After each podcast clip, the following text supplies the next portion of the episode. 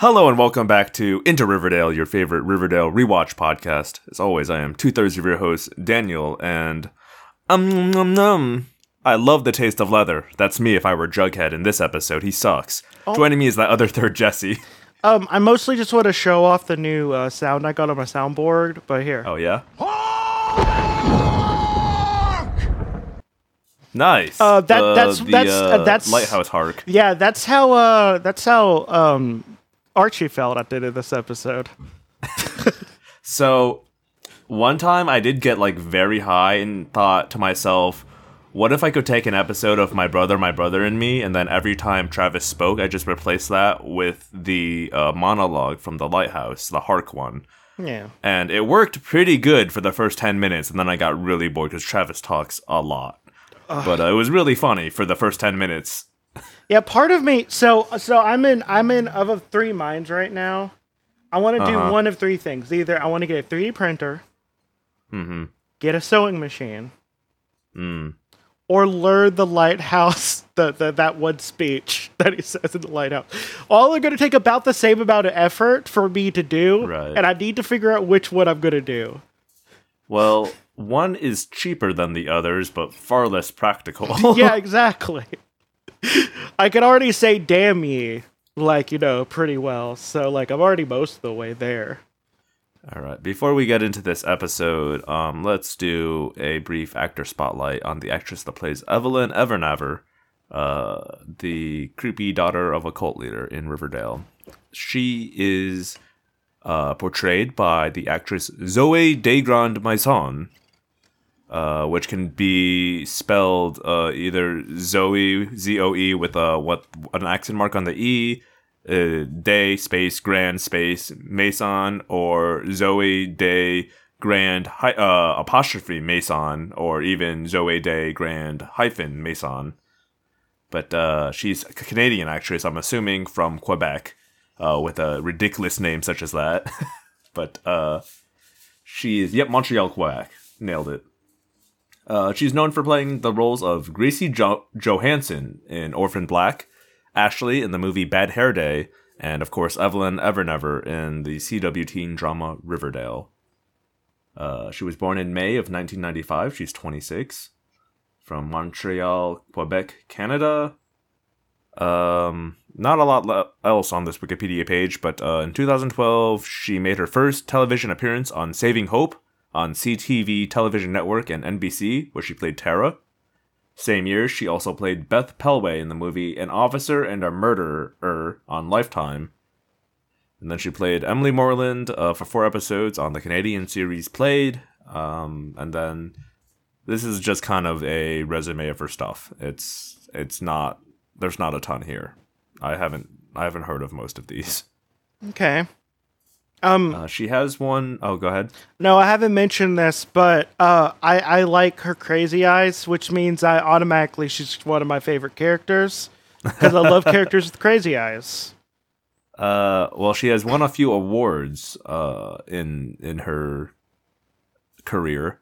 In 2015, she won Best Performance in a TV Series, guest starring young actress 17 through 21, uh, for her work in Motive, a Canadian Canadian police procedural crime drama. Uh, she was also nominated uh, for the same gat- category. Oh, sorry, not the same category. This is Best Performance in a TV Series Recurring Young Actress 17 to 21 uh, for Orphan Black, but she did not win that. Orphan Uh, Black that is was the Young good. Artist Award. Yeah, it is. I should rewatch it at some point. I never finished that.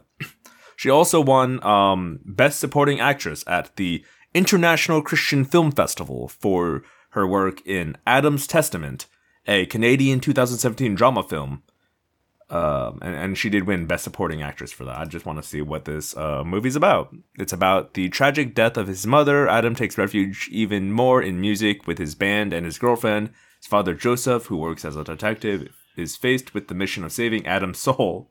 Since angels and demons disguise themselves as humans, this ancient spiritual war between good and evil will put Adam's faith to the test, while an unknown being full of darkness descends to Toronto to further damage this war. This took a sharp left turn. Okay, so at first I'm just like, yuck, Christian film.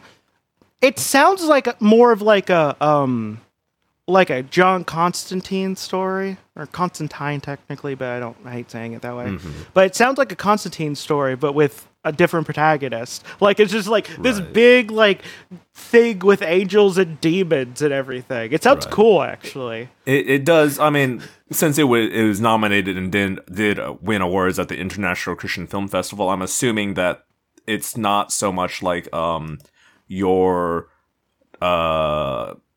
I want to say contemporary, but that's not the word I'm thinking. But like your your non-denominational, you know, your your dogmas and your Constantines, where it's got the the apings of Christianity, but it's really just for the aesthetic of angels and demons. This one seems like it's probably a little sincere in it, but it does sound like there is an angelic war in the movie, so like, that's pretty cool. Okay, I think I think what I was I think what I was trying to say it was it's like cool in the way that like people who used to be Catholic that really likes Christian mythology makes like goth as fuck mm-hmm. like angels. Yeah. and stuff like that. You know what I'm talking about? Like early 2000s like action movies with angels and Yeah. demons and stuff like yeah, that. yeah, yeah, like yeah. that. That's yeah, that's that's kind of secular. That's the word I was looking for. Those are like you know like the kind of like secular Christian movies where they're like. Uh, you know, they're gonna pull in the Christian mythos, but they're really just kind of using it to make a cool action movie. This one's probably a little bit more sincere in its uh foundations, but I mean, it sounds fun. And- and like- and like- I, I just love that sharp turn from after the death of his mother, he gets deeper into music. Also, his dad's fighting a spirit war against angels and demons. Cause like, cause I know it's not gonna be as good as it sounds, but also at the same Right. time, I'm thinking of like a Legion. Remember that one where like all the where angels protecting against a bunch of like demons are trying to get some of the humans that were left after the rapture. I think like Jude Law was in or something like that. Yeah, Like, I, I like vaguely that. That's what I'm thinking about, like with this. But it's probably gonna Yeah. be spiritual war, as in like, oh, you're being tempted to like look at some boobies or something. Like, Yeah, uh, I'm assuming this seems like a pretty uh, indie budget sort of movie, so I'm assuming it's a lot of like colored contacts and very subtle effects to hint at demonic and angelic powers without actually having to like use giant wings and make them fly through the sky with swords and shit. Yeah. I don't know. I'm just gonna imagine that's what it is. And uh Right. Yeah. All right, well that was uh, Evelyn's or Zoe's entire deal, so there you go. We've we've learned about her. And having done that, we can now get into this episode, which is, of course, Riverdale Season 3, Episode 14, Chapter 49. Fire, walk with me. Wait, are they just mentioning th- th- this is just the the Twin Peaks movie? Oh, is that? Yeah, Fire Walk with Me. Oh. Okay. Yeah. I mean, I would believe some of the writers on the show uh, are David Lynch fans. I could definitely see that. Yeah. Yeah, this I, I, from what I remember this is a dumb episode, but like It is. but not boring. Hey, rem- remember how we mentioned a few episodes ago, like, um, how the serpents keep on just like getting jobs that don't pan out, and it's never like really explained why. Okay, so I am 100% about uh, ACAB. Uh, that's like, you know, big big Mm-hmm. part of my ideology. Yeah, The serpents is just getting shittier and shittier as this yeah. as this goes on. Like, Good news, Jesse. I don't really remember them doing too much with uh that plot point uh beyond like this maybe this and maybe next episode. Um, because much like everything else the serpents are hard to do, I think they just sort of forget about it after a couple of episodes. okay, good because that's a bad that's it's a bad pl- bad po- plot point. Yeah. Um, so we're opening with, um, of course, uh, Alice uh, sprucing up the house because we learned at the end of the last episode she wants to sell the house, and so she's having an open house. And of course, Jughead's monologuing about like what the listing says. And Alice is going by Alice Smith now. She's no longer using um, Hal's last name. Which makes sense. And uh, so Alice is, you know, giving her her spiel, and then Betty comes around the corner, uh, and it's like, "This is also the place where my serial killer father planned all his death murders and showed us his snuff films. Isn't that neat?" Yeah. Um, Which but the thing- Basically, oh, go ahead. Okay, Yeah. Mm-hmm. here's the thing. If she said that to the right couple, they would double the price Right. that they would pay for it. to be fair, she does mention, I think, in the scene after this, like, I have to think of something else before some freak shows like decide that's a selling point. Oh, they're talking about true crime fans.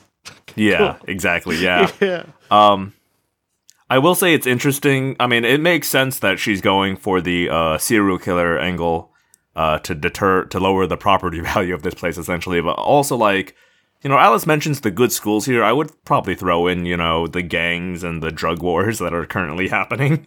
Also, it w- just went through a quarantine like not too long ago. The whole town, yeah. I mean, that was the whole town, though. I'm assuming these people are local and they're just looking to move into a nicer neighborhood. yeah. Uh, meanwhile, the gym manager uh, at the gym Archie boxes at is like, "Hey, bro, you gotta pay dues." And Archie's like, "I don't got a job, so it's like, well, you can uh be my janitor, and then you can just work here or practice here for free." And Archie's like, "Bet for sure," and that's gonna come back later. Yeah. Meanwhile, um, the serpents are hanging out in their school club room, but the farmies have shown up saying they've reserved the room. Um, but at the same time, Cheryl and the poisons have shown up saying that actually they have the room. Wait, wait. It says the pretty. Okay, wait. The pretty serpents and I'm Pretty sorry, poisons. Mm-hmm. pretty poisons and the LGBTQ plus. I think it's just the L's. it's just the L Uh, in hang on, that one. I mean, unless there's some trans, there might be some trans folk or some Well- folk. Hang on, let me let me see for sure what she says. But um, I mean, there could be some like bi people, There but be- uh, yeah, but it, that's clearly a lesbian gang, though. Yeah.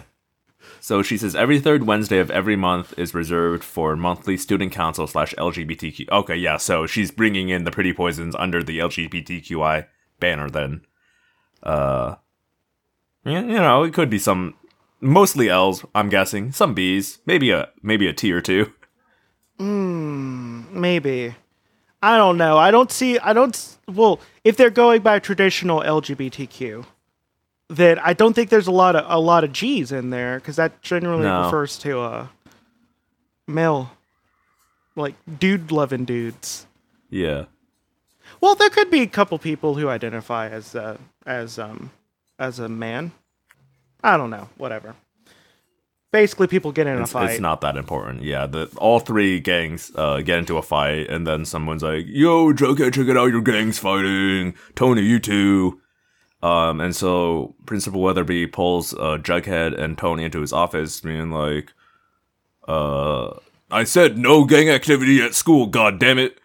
If you can't sort this out, then I'm gonna expel everyone or something like that." Oh, he mentions also uh, that someone's robbed the chemistry lab um, for thousands of dollars of equipment that can be used to make drugs. Hey, it doesn't take a lot to make drugs. Yeah, I guess not. like they could just take like fifty dollars worth of glassware. and they have most of it that they need. Uh, meanwhile, oh god, this is a really stupid plot. Uh, we jump to La Bonne Nuit, um, and so uh, Gladys and her adult serpents are hanging out there, uh, being a nuisance. Meanwhile, uh, Hiram's using this place to court uh, investors for some reason. Because I know when I'm a big important businessman, uh, I'm impressed when you take me to a teen bar for children uh, instead of a nice restaurant. But point being, both of them are here. Neither of them are paying for anything because Veronica owes them both money. And Veronica says, This is unacceptable. Uh, We got to figure out a way to uh, fix this situation, essentially, is her plot line this episode. Um, and so she's like, I know, the one night we made way more money than any other night is when we made this an illegal gambling hall, something that. Remember when I said I wasn't going to corrupt the youth by serving alcohol and gambling? You remember that? She didn't even last a year. This is a few months, No. maybe, Yeah. Like three months, maybe. Maybe four. I'll. You know what? I'll give her four months. You'll give her four? All right. Yeah. Uh, a full fiscal quarter. Yeah. Um, so Archie's sweeping up as per his new job. Um, and here's some, here's uh, essentially a lighter clicking somewhere in the gym. Um, but then Josie shows up, so they're both gonna investigate now and figure out what that dang noise is. you know, I noticed something. Um, Josie doesn't immediately jump his bones anytime she meets us. So, ba- like, maybe Josie has like like the ability to communicate. Like, a, like yeah, I feel like Josie might be a little bit um more Mature? not mature's a word for it. Um Communicative. stable Stable is not the word I'm looking for. I mean, I'm bad with words today. It, it's something But- that it's something that Veronica Steady, doesn't I think. have. Yeah. Anyway, uh they open up a door and there's a little boy with a lighter hanging out here alone. And so uh they take him to Pops because where else are you going to take a little orphan boy at this hour uh, of the night? and uh he explains his backstory. His name's Ricky. Uh he ran from a shelter because there were some mean kids there who branded him uh with with the gargoyle king marked for sacrifice. I don't know if we quite find that out here or later, but I mean that is the point.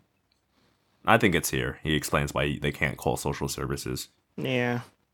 Because you know who's like really, Decent you know who's like really well. good at taking care of kids?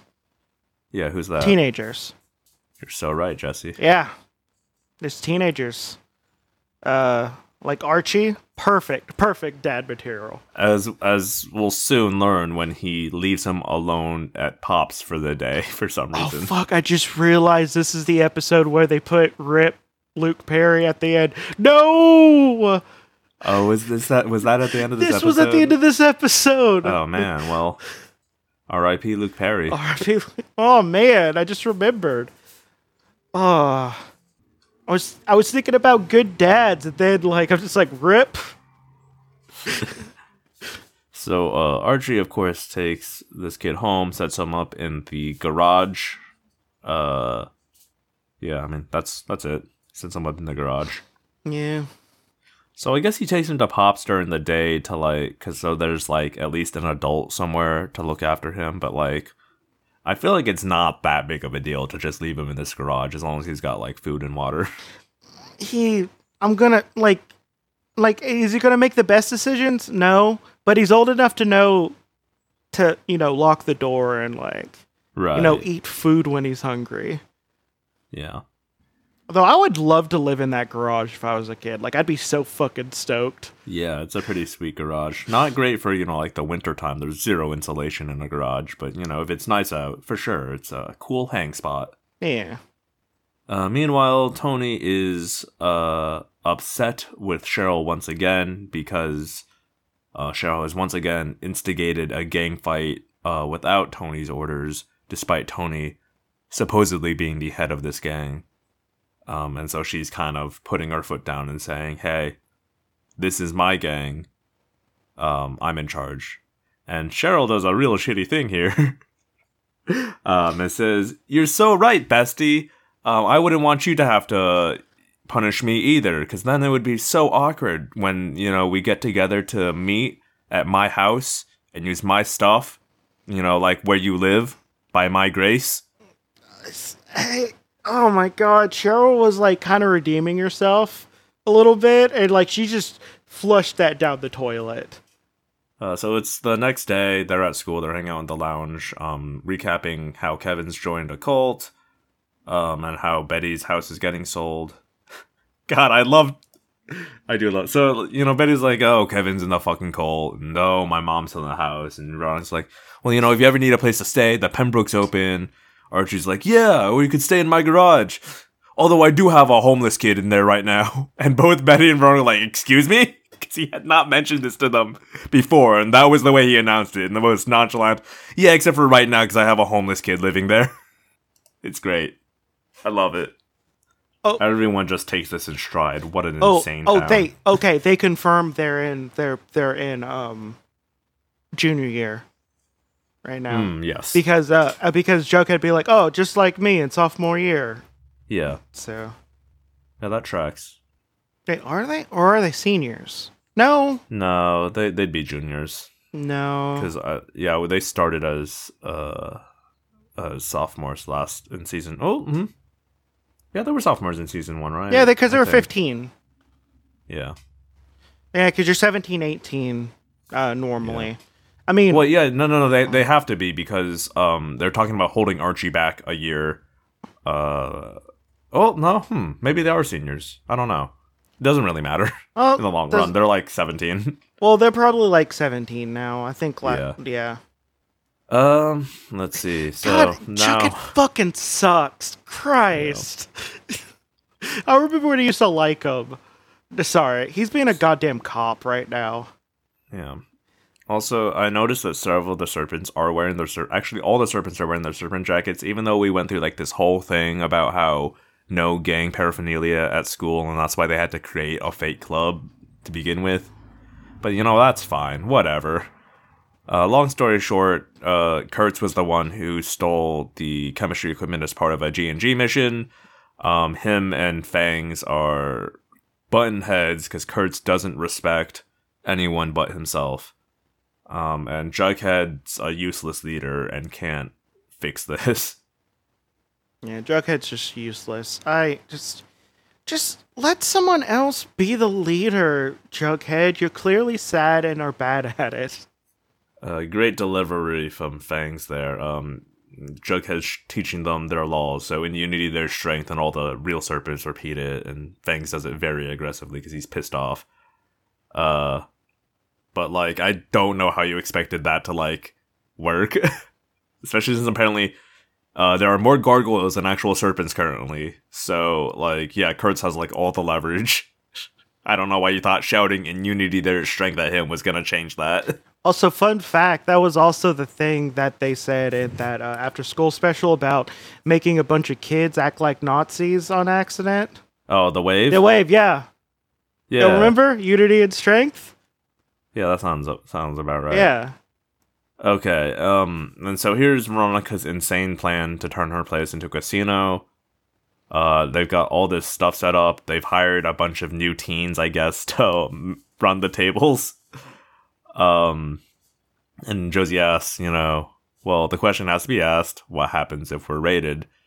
And so Veronica shows her this foolproof plan, um, in which you just put all the gambling equipment inside cupboards and um you know then of course the cops wouldn't wouldn't look anywhere they would just see that there's no gambling and say oh my bad and leave Um, when when cops look for things, they tend to just break shit because they want to. yeah Th- They're gonna definitely do that to doors. also um once once again your friend's dad is the sheriff of the town so. Yeah. this this show is weird. I don't know. This i they've lost the plot. Oh god. And now like uh jughead's asking his dad for advice on how to run the serpents. Um and he's like first he's like you gotta figure out what your version of the serpents means which is an insane thing to say i feel. But basically he says uh they need to have a purpose a reason to put on the jacket give them one hey, hey, do you want to turn into cops? yeah God. essentially. That's where this is heading. It's so dumb. Also, are they being cops unpaid? It sounds like it. Why doesn't he just why doesn't he just hire the adults? You know the the the mothers and fathers of the Yeah. serpents? So Yes. Still, allegedly, this is a, a real gang with adults in it that we've seen from time to time. They're allegedly somewhere. but, uh, you know, uh, being in a gang is like being in the Boy Scouts. Um, once you turn 18, you just sort of get phased out, right? Um, but Archie comes by Pops after school. Ricky is gone. Pops says that some uh, toughs were knocking on the window and scaring him. Um, so he ran off, but he had been drawing on a placemat and he drew himself being sacrificed by the gargoyles. Ooh, very spooky. Um, and then it's after school, so Betty's uh, wrapping up for the day, I guess, from working on the blue and gold. And uh, notices that there's a farm meeting in progress in the chemistry room, so she peeks inside and sees them all holding their hands above Bunsen burners. Um, you know, just doing cult shit. oh, uh Bet yeah, I love that Betty is so obviously spying on them. Like it she she couldn't have like put herself more in the window. Right. I mean, none of them noticed, so it seems fine. but you know, all it takes is like I. I don't know. I I'm I'm also very twitchy, so maybe I just notice stuff because I'm twitchy. Mm-hmm. But um, yeah, I mean, I assume all of them were very focused on not burning their hands, so it turned out all right. okay. Um, so Archie's talking to uh, Mrs. Weiss or Miss Weiss, the service social service worker. She's going to uh, investigate his records. Meanwhile, they brought a sketch artist and they've made a sketch so they can help find Ricky. Also, I don't know how to describe it. Like, I know what your face looks like. If I close my eyes, I could probably see your face. right. I don't know how to describe your face. Yeah, it's it's an art sketch work. Um, I assume how they do it is you give you know like oh they seem to be you know about a ten year old male, uh, shaggy hair, and you know just kind of a broad thing like that, and the sketch artist would make a sketch, and then you just refine them from there. Be like, no, his eyes were you know a little closer together than that. No, his nose was a little you know more narrow and and you go through several passes. I think that's how it works. I've never, you know, talked to a sketch artist. Yeah. But I don't know how it would describe me, like age wise or you, because I think I Yeah. just look like, like, like I think both of us look like we're in like mid twenties. Yeah, I would have I would say like a mid 20s uh buzzed head. You, you know, you know what? I'm not white. That's probably why I look young. yeah. Yep. okay. It is. Yeah, that's why. Yeah, white people get it the worst with the aging game. It turns out not having melanin makes your skin go bad real easy. Okay, sorry. We're uh we we need to Oh, yeah, I need to pause this because so Ugh. um you know, uh Veronica's a girl boss, she's always hustling. So her dad finds out she's starting a casino. He like pops his head in her room, he's like, Mija, I heard you were making you were opening a casino. What's up with that? and she said I think he said that he has a big client uh like the card company guy coming and he wants to impress him so uh if he can use the speakeasy to like wine and dine him uh, that would be great and she says yes um i'll help you land this deal but if i do that shave 5% off my debt to you um which i did the math the other night um she owes both of them 75,000 apiece, I believe, because that's the value of the lab. Uh, so 5% of that was like $3,000. She can make Uh, more than that or- in a week. Hang on, let me let me let me double check my math. 5% of 75,000 is sorry, no, it's uh $3700 basically. Um, which is a little low for closing a multi-million dollar deal. You could have probably upsold that a little one bit, but then, but then, uh, Gladys is at the speakeasy and she's like, you know, I used to be something of a singer back in the day. Apropos of nothing, she's like, I would like to sing here tonight and be the headliner. And Veronica somehow convinces her that this can happen if she if Gladys shaves 5% off of her debt from Veronica. Um so essentially she's convinced this woman to pay almost $4,000 to be the entertainment at this speakeasy. Hello? Yeah. Okay. Like That's like I feel I feel like at this point like they don't care about the money but having power over Veronica. I guess. I mean, like Gladys, you can spend your money however you want. I personally wouldn't pay four thousand dollars to go sing at essentially a bar. It's not even like a real venue. Yeah, I think I think she just likes having power over Veronica. I think that's it at this point cuz like they don't seem to be too pressed about the money, Mhm. really.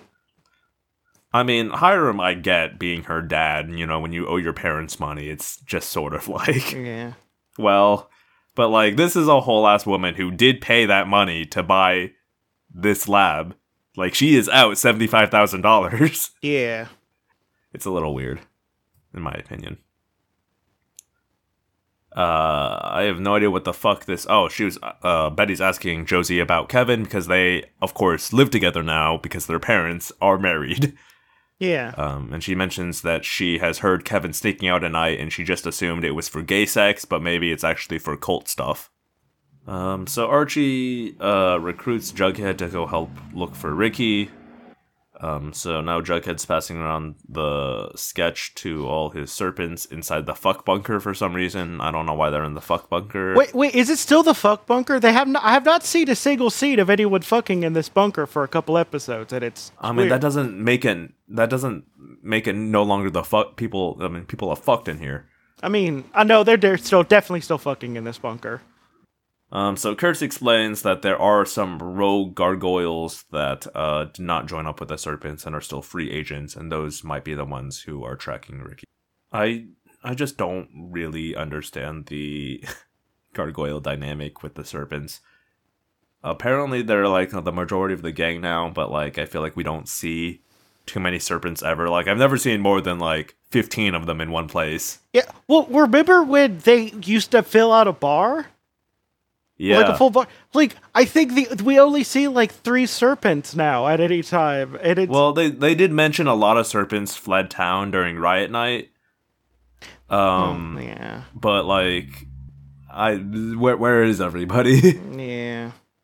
um, so Gladys is up, up on stage singing. Um, and the the card magnate that Hiram is working with, uh, is heckling her essentially. Um, and it gets to a point where uh, Gladys has enough and pulls out a knife. Um, and this somehow means that Veronica decides it's time to uh, eject this guy, who, despite being an asshole, did not pull a weapon on somebody. Like. Yeah. It's like it, it feels like a like uh, uh an RPG game where you know you have uh choices that matter, and so it's like, do you want to piss off Hiram or do you want to piss off Gladys? Because you you're gonna piss off one of them with your choices. You don't have enough charisma to to navigate in between these two, and so she chose to piss off Hiram uh, when Gladys much more legitimately like there's a reason to eject her. Just interesting choice. IMO. Uh, meanwhile, uh, Betty has followed Kevin into the woods to see that Evelyn is gonna have them walk across hot coals barefoot. uh, you know, you want to know a fun fact about walking across hot coals? Yeah, what's that, Jesse? You just walk normal at a normal speed. It doesn't. It does as long as you're not curling your toes or anything like that. You don't really feel Mhm. much because um, there's you're not putting enough contact to it. Like there's actually Mm. like a fairly easy way of doing it, and um, Yeah. it's one thing that uh, Tony Robinson does. Mhm. Uh, that that that makes him the big bucks. Like he charges like thousands of dollars for like a motivational camp thing, and that's how you Right. end it. And it's like a big, well, it is cult like. So yeah. I mean, it's it's such a huge trope in media, the walking on coals thing, because it's like like a real thing people can do, and you know, throughout the years, people have claimed to have divine powers and that allow them to surpass pain or whatever, and do shit like that. and So like, yeah, no, it's for sure a thing that you can accomplish. I know that. Uh, so this this part confused me a little bit because yeah, they were like, "Oh, where could Ricky be?" I know we should go back to where this all started and see if he's there. And then they go to some like abandoned house. I thought it all This- started at the Sisters of Quiet Mercy. no, this was um, this was the Ghoulies hideout. This was the Ghoulies hideout. Why? Mm, but like, why? Why is that the origin for the game? Came from the Sisters of Quiet Mercy. It didn't come from the Ghoulies. Did they, wait, what? Wait, the Ghoulies? Yeah, we learned the origin. We we we've learned the origin of the game of G and G. Oh, the, I thought you It said was- the gang. Oh, Oh, sorry, the game. The game. Yeah, they said they're Oh, going to yeah. go back to where it all started. yeah, no, that's just to Um, try it worse. No, it's filled with cult members right now. Yeah, but like, where, where, why are they coming here if they're trying to go to like where it all started? Well, I well, maybe maybe it was where it's all started because of the Ghoulies, which were basically, you know, this was where like the Ghoulies were at, and probably was whole like, I don't know, whatever. I just Yes, most of this was- episode doesn't mm. make a lot of sense. Yeah. Yeah. Um, but they go there and they see a bunch of names on the wall that have been scratched out, and they're all the victims of G and G. Um, and also Ricky is there, and his name is on the wall, but it's not been crossed out. Same with Archie's; they're the only two that weren't crossed out because they've been branded, but they're still alive. again, I have no idea where they are. Like it might be the ghoulies hideout. It's like it looks derelict, so Well, I can't really tell. well, like remember remember when uh when they um when Kurtz uh, was recruited by oh Yeah, yeah, yeah, yeah, yeah. Okay, okay, huh. Hmm. All right, if you say so. I that I don't get it. Oh, look, Bet- Betty's working on an Apple laptop again. Shout out. Um, so Betty is, I guess, uh, about to finish her op-ed on the farm, and Evelyn and Kevin come in and say you can't publish that. But he's like, "Fucking try me," and Evelyn says, "Uh, if you publish that, then we'll have no choice then to release the information about how you and your mom murdered a guy and um had FP help you destroy the body." that we know about because much like Scientology, part of our indoctrination is having our potential members reveal all their secrets to us so that then then they can't leave. Well, it's um, it is a um, cult technique. It's supposed to Yeah. ingratiate you to the people, but also give them um Yeah. ammo against you. Yeah. Uh, like Scientology, yeah, because it makes you feel vulnerable because you're revealing these deep secrets, and you know they've accepted you in this vulnerable moment, so you bond with them. But then also, if you ever change your mind, they're like, "Hey, bud, remember all that legal shit you told us about?" Yep. Now, there's not actually evidence. Um, I guess Alice might testify that they did do that. and That could be a problem. I was gonna say like I I might call them on their bluff, because like just because Evelyn says that Betty did that, can't, that doesn't really prove anything. But um, Archie's teaching uh, Ricky how to box, and they're talking. Um, and Ricky's, you know, info dumping all his plot stuff. It's not very interesting. Man, I f- just, I hate Jughead so much in this episode. I I just like I don't even understand why anyone listens to this guy because like all he's doing is using these guys to help his actual friends. That's all he ever does as the leader. It's like Archie's got a problem, so we're gonna put in a lot of effort to help him fix it. We're gonna scour the town for this kid. Now we found the kid. We're gonna scour the town for the gargoyles that did it to him. Um, and you guys don't get a say in it. You guys aren't even friends with Archie. I don't care. You're doing this for me because I'm the boss. It's like. Anyway, uh, Kurtz tried to throw Fangs off the second floor balcony and murder him, um, but Archie or Jughead manages to catch him and, and break his fall, so he's still alive. Yeah. Um, Gladys is pouring herself a drink behind the bar, and this is apparently Veronica's breaking point. Uh, as Hiram walks by and explains that this is his speakeasy. Um, so now she's gonna do something about this. Reggie says, "I miss the serpents. Why are the serpents not working here anymore, though?" Yeah, they they never did anything about yeah, there's like no reason to fire them. Why? Why are the serpents not working anymore? And then, um, we're gonna get to this in a sec. But then instead of uh, you know, going back to the serpents, whom presumably she has a great working relationship with, because again, we there's doesn't seem to be any indication that they were fired or anything. Um, she decides, do you know who could really stop a mob boss and a gang leader from coming into my premise? A bunch of teenage girls. Yep. Because at least with the serpents, like nominally, there's theoretically adults in this gang as well.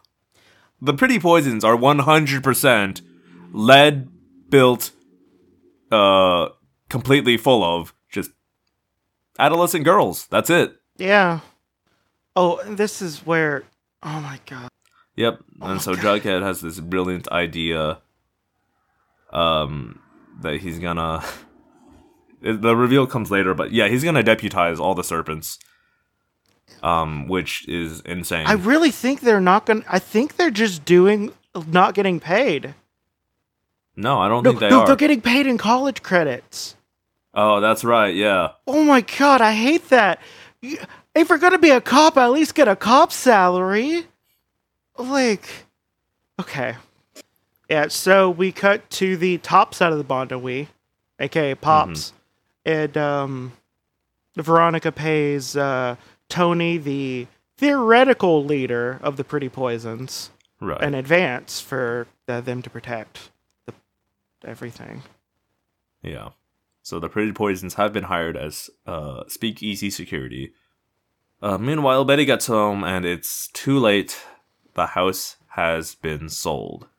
Um, although, insanely, um, Alice says in typical Riverdale fashion, it was an anonymous buyer, so I don't know who has owns this house now. yep, here we go. Now, now Jughead is explaining how he's going to deputize the serpents. Yeah, basically all the serpents slash ghoulies get deputized, and it's dumb and awful. And they're like all okay with this somehow. Like, presumably all of them have been harassed by cops before. That's kind of what happens when you're pouring in a gang. Um, but they're all like, oh, this is so cool. I love working for the police and obeying the law. And this somehow, like, turns the tables on Kurtz. Uh, I guess they managed to convince all the gargoyles somehow off screen, but like, FP's like, if it's not anonymous, well, there's the door, bub. Like, I don't understand why the gargoyles were incentivized to join the cops either. Like I feel like they would walk with Kurtz because like they one have all the leverage in this gang again. This is their gang now. They're the majority. And two, like, what?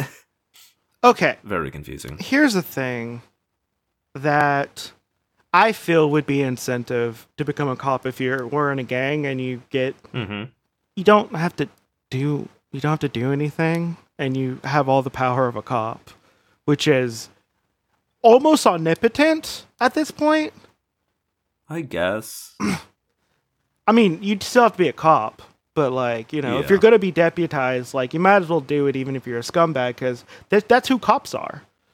So, Uh, meanwhile, Archie uh, has received a phone call from Miss Weiss, um, and learned that Ricky's last name is not in fact D like he thought, but DeSantos, uh, as in Joaquin DeSantos's little brother, who has a history of violence. why don't I have a dun dun dun on my on my soundboard?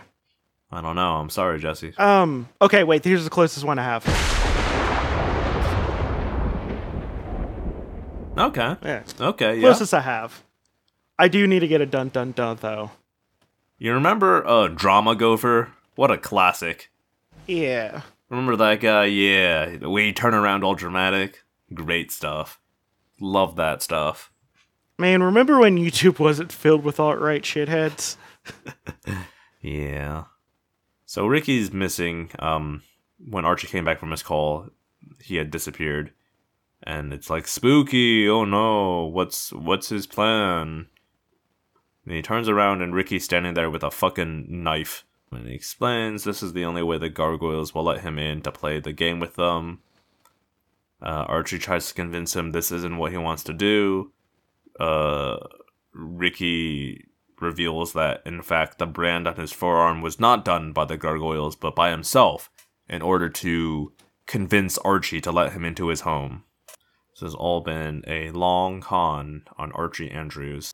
Also, oh, I should point out, Jesse, Archie read the wall. He can read names at least. Nope, he can. Also, very very coincidental. Fred gets in like right after he gets stabbed, which is Oh yeah. good. Like Yeah. he could have been laying there, down there and dying. Yeah.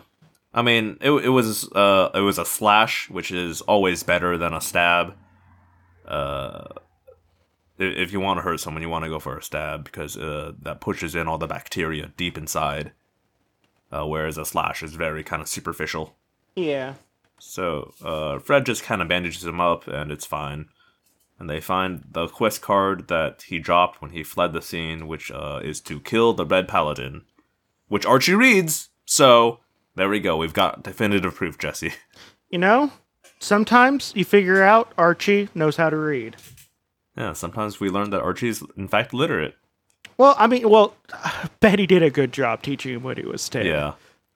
Also, again, I'm not Uh, making fun of people who are illiterate. That's an actual problem. but Archie Andrews, mm, Um, so Toni's getting ready for her first day of work, and she asked Cheryl if she wants to come, and Cheryl says she's not interested, and gives her kind of the cold shoulder. Ugh, this is so dumb. So Gladys shows up, ready to go to her usual hangout, and um, two pretty poisons block her path and say that she's no longer welcome here. Um, and she just listens to them basically. After Veronica's like, "Fuck off," which is insane for so many different reasons. Uh, least of all the fact that Gladys is like blackmailing Veronica and could just like use that. Like I don't know. And then Hiram also gets turned away and somehow listens to that. Again, very confused. I'm very confused, Jesse. Yeah, I don't understand why anyone would listen to. Again, she's a child. All all these young women are like five four and can't weigh more than 120 pounds. Either Gladys or Hiram could probably fight all three of them uh, at once if they really wanted to by themselves. I know. Much less all their various enforcers they have. I know for a fact Hiram could lift up Veronica and throw Yeah. her a decent amount of like, just Yeah, Hiram's amount. actually pretty fucking ripped, so that's not even really fair. Yeah. But uh, Gladys definitely, I think, could also beat the shit out of all of them if she wanted to. I mean, it. Very weird that Yeah, they. Uh, if she didn't punch them, she would stab them because she's really okay with that knife. Yeah, Gladys uh, is not above murder, so. Uh, Betty's being depressed. Her mom runs off to do an errand and says, I expect this room to be packed up by the time I come home. Um, and so Dark Betty is about to commit some light arson. No big deal. You know, she's really uh capturing her inner Cheryl. Yeah, for sure. This is a classic Cheryl move. She's showing that she really does have some uh, blossom blood in her. Yeah. Meanwhile, the serpents are cleaning up that gargoyle hideout with all the names on the wall. Because this is going to be their new hangout, I guess, for some reason. I I don't know. Yeah, it's going to be the new Serpent HQ. What what was wrong with where they were previously hanging out? I don't know. I, I think it's just cause maybe they just they just got a new set and they're just like we better we better stay here. We better use this. yeah. You're not wrong. Although, how much do you think the fuck bunker shows up in next season? Hmm, that's a good question. I have no idea. Probably pretty prominently. It's a great location. It is a great location, and um, there there's a whole scene where Betty's like just like has a shit eating grin. Yeah. She's like, "Oh, you're looking very cheery." Uh, and then we smash cut to Alice coming home and seeing the house ablaze. And that's the stinger that we end the episode on. Yeah, well, no, the stinger is it's Rip Luke Perry. Oh, oh, maybe that's maybe that's why I don't remember. I didn't see that. Yep, there it is in memory, uh, memoriam. Luke Perry, 1966 through 2019. R.I.P. King. Oh, you know, you're the only you're one of the best best actors on here, and also the only good dad. Yep. Yep. So that's that. Yeah. uh, well, I want to ask you a couple things. Sure. Uh, how did, did you look at the the the set photos or the photos that they have of uh, the live action uh, Cowboy Bebop? I did. Yes, the Cowboy Bebop. Uh, Yes. John John Cho Yeah. looking kind of hot. Uh, and, and Yeah, that- I don't mind it. I don't mind that either. Also, the way that they made uh, they also the way they did Faye up, also Mhm. pretty hot. The way that they did Jet, hmm, I don't know, pretty hot. It turns, I think Jet is the most successful in the costuming yeah. uh, department. He looks really good. I- um, I think I like Phase the least, but they're all decent. well, no, like okay. So here's here's the reason why I like Faye a lot. First off, really short Mm-hmm. shorts, stockings, and thigh high boots. It just look. mm. I think they should have. She should have had the orange headband though. Um, but no, they have Ein there. Where the fuck is Ed? Show me fucking Everyone's Ed. asking that, show yeah, me yeah. Ed. You can't show me Ein without Ed. They are a package deal. So I uh, I did see someone call it uh, say it looked like cheap cosplay, and I found that a very confusing sentence. No, it looks like, very. It looks like very practical Jet- cosplay that you can move around. in. Jet's outfit is just a blazer that like you can buy like a it's just a blazer. It's like a regular blazer. It's got like a little like belt on the side that give it a little bit of something, but like basically it's just a blazer. Like how do you Yeah, like, what are you expecting it like to look like, my yeah, guy? Spike is. He's just wearing a suit. He's he's a skinny dude in a suit. Like, like that's that is just the costume. Like I don't know what you expected it to like. What, did you want it out of leather? Like, Matt, what, what are you even Like saying? no, no, it looks like cos. What does an what does an expensive jet cosplay look like? No, okay. Like okay, here's here's my thing. It looks like costuming they can move around in. So they can act Yeah. actually. Which you know what? You kind of need that in a live action thing. yeah, Like so I don't understand like also I still I still need to know where Ed is. Like Ed was Ed and I were my favorite parts of the show. Wh- Where where are they at? But but yeah, I don't know. It's uh you know, it's uh they did a couple of thirst traps with John Cho. yeah. Seems seems fine so far. Yeah, hopefully it doesn't suck somehow. yeah. Um that's mostly mean, what I want to know. Ultimately, like Cowboy Bebop's not known for its visuals, so like I don't, I'm not super concerned about the costume. It's all about the tone, right? No, if, no, it's all about the if they can nail the tone or no. Yeah, Yeah, they- so like we really won't know until it's out. Yeah, like like and it's like sure, are there some cool shootouts? Guess what? You can easily do cool shootouts in live action also. Like uh, most of it's just like tone and dialogue. Yeah. Like It's a very grounded anime, so like it's a decent pick for an adaptation. It's just like if they can hit the tone or not. That's literally all it's going to come down to. yeah, I don't understand why anyone is complaining except for the lack of Ed being shown. because people like to be mad. No, like That's it. well, I mean, yeah, people like to be mad. I am a little upset that there's no. You need to show me Ed. Ed is a very important character, but, uh, but yeah, as long as they get someone like sufficiently like noodly, hmm th- you know. Uh, but yeah, I don't know. That's that's most of what I have to say. I haven't watched anything really. I've just been play. Yeah. I've just been obsessively playing uh, Hardspace Shipbreaker. So Hmm. Well, I've watched a few things that I can recommend then. no, what what do you watch? Uh, first of all, uh, Reservation Dogs uh, on FX and Hulu. It's a the hot new thing. Um, produced and partially created by Taika Waititi, and uh, I believe the other guy's name's like Harlan Sturjo or something like that. I always forget that dude's name, and I feel really bad about it. But um, it's uh, about like four native kids on a reservation in Oklahoma trying to get out and you know living res life and from everything i've read about it it's extremely accurate to uh, how actual res life is which makes sense with because uh, harlan is from a reservation in oklahoma. Okay. um, yeah uh, i've watched the first like four episodes because it's coming out weekly. Uh, it's funny. It's good. I'm enjoying it. And um, it's indigenous as fuck. Uh, i've read some uh, interviews and stuff about it. And um, beyond just having the cast uh, be basically all indigenous um, harlan i hope that's his name but uh, worked really hard to make sure that um, basically any aspect he could of the production was also indigenous so from you know uh, crew to craft services to costuming to makeup anywhere where he could put a native person he did which i think is really cool That is nice. I will say. Yeah. Um, I'm very pro that. That's uh, uh, you know, and the fact that it's get uh, I I've heard that it's getting pretty good reviews just in general Mm-hmm. from people who are not you know super into just like re- representation. Yeah, they on Um, on top of the representation, it is also a good TV show, Yeah. which is what I like to lead.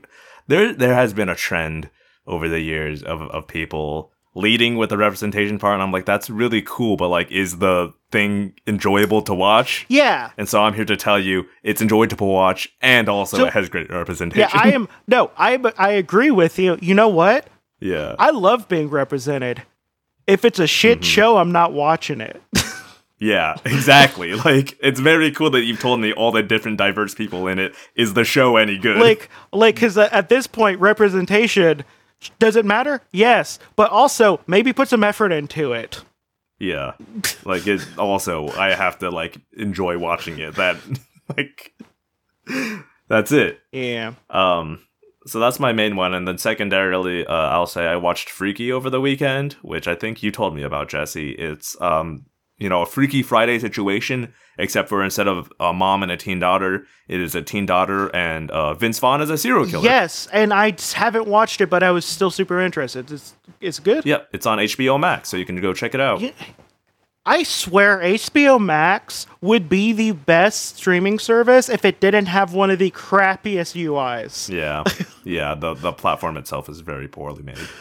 Um, well, uh, to tie it back into Riverdale though, uh, the the main girl is a little blonde girl, right? Yeah. Um, when it's Vince Vaughn in her body, you know they have to make her scary, so they put her hair up in a ponytail and give her a leather jacket, and it just looks like Dark Betty. Oh. it just looks like it's a movie about Dark Betty. I love it.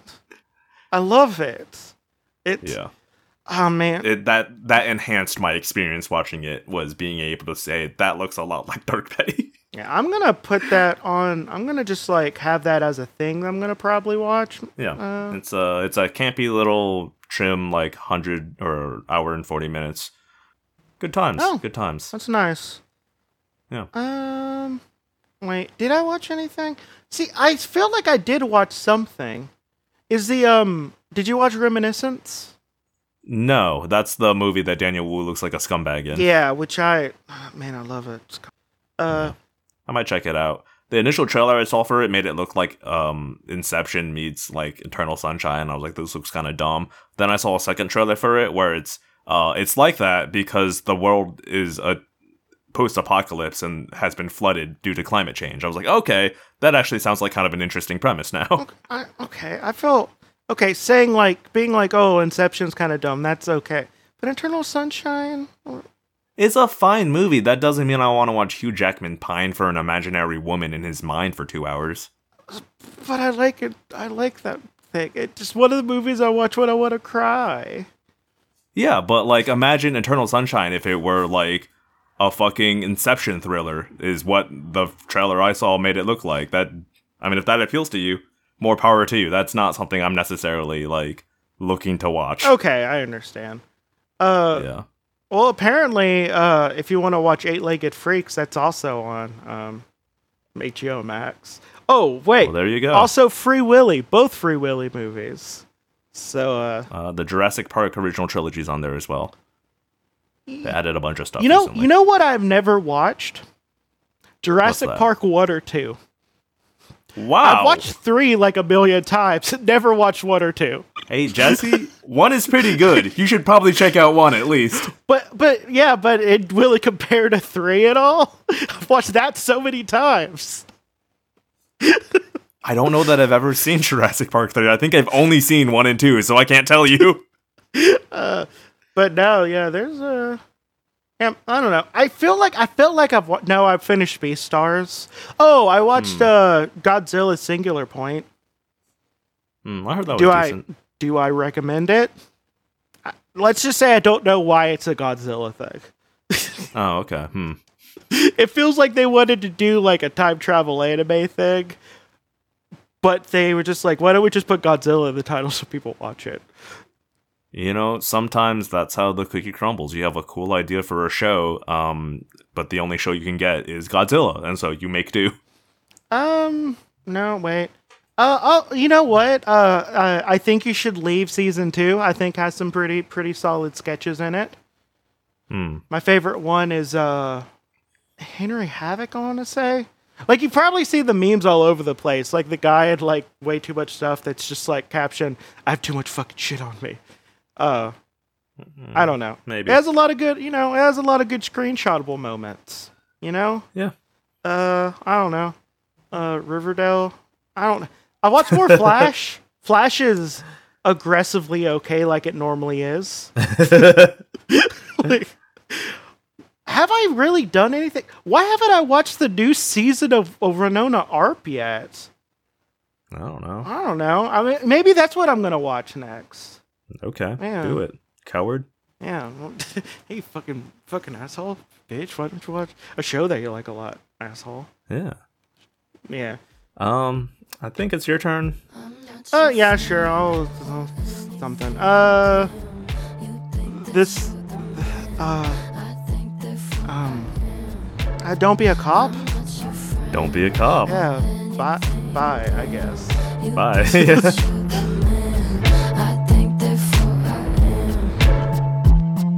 Stop. I dropped out in the fourth grade to run drugs to support my nana.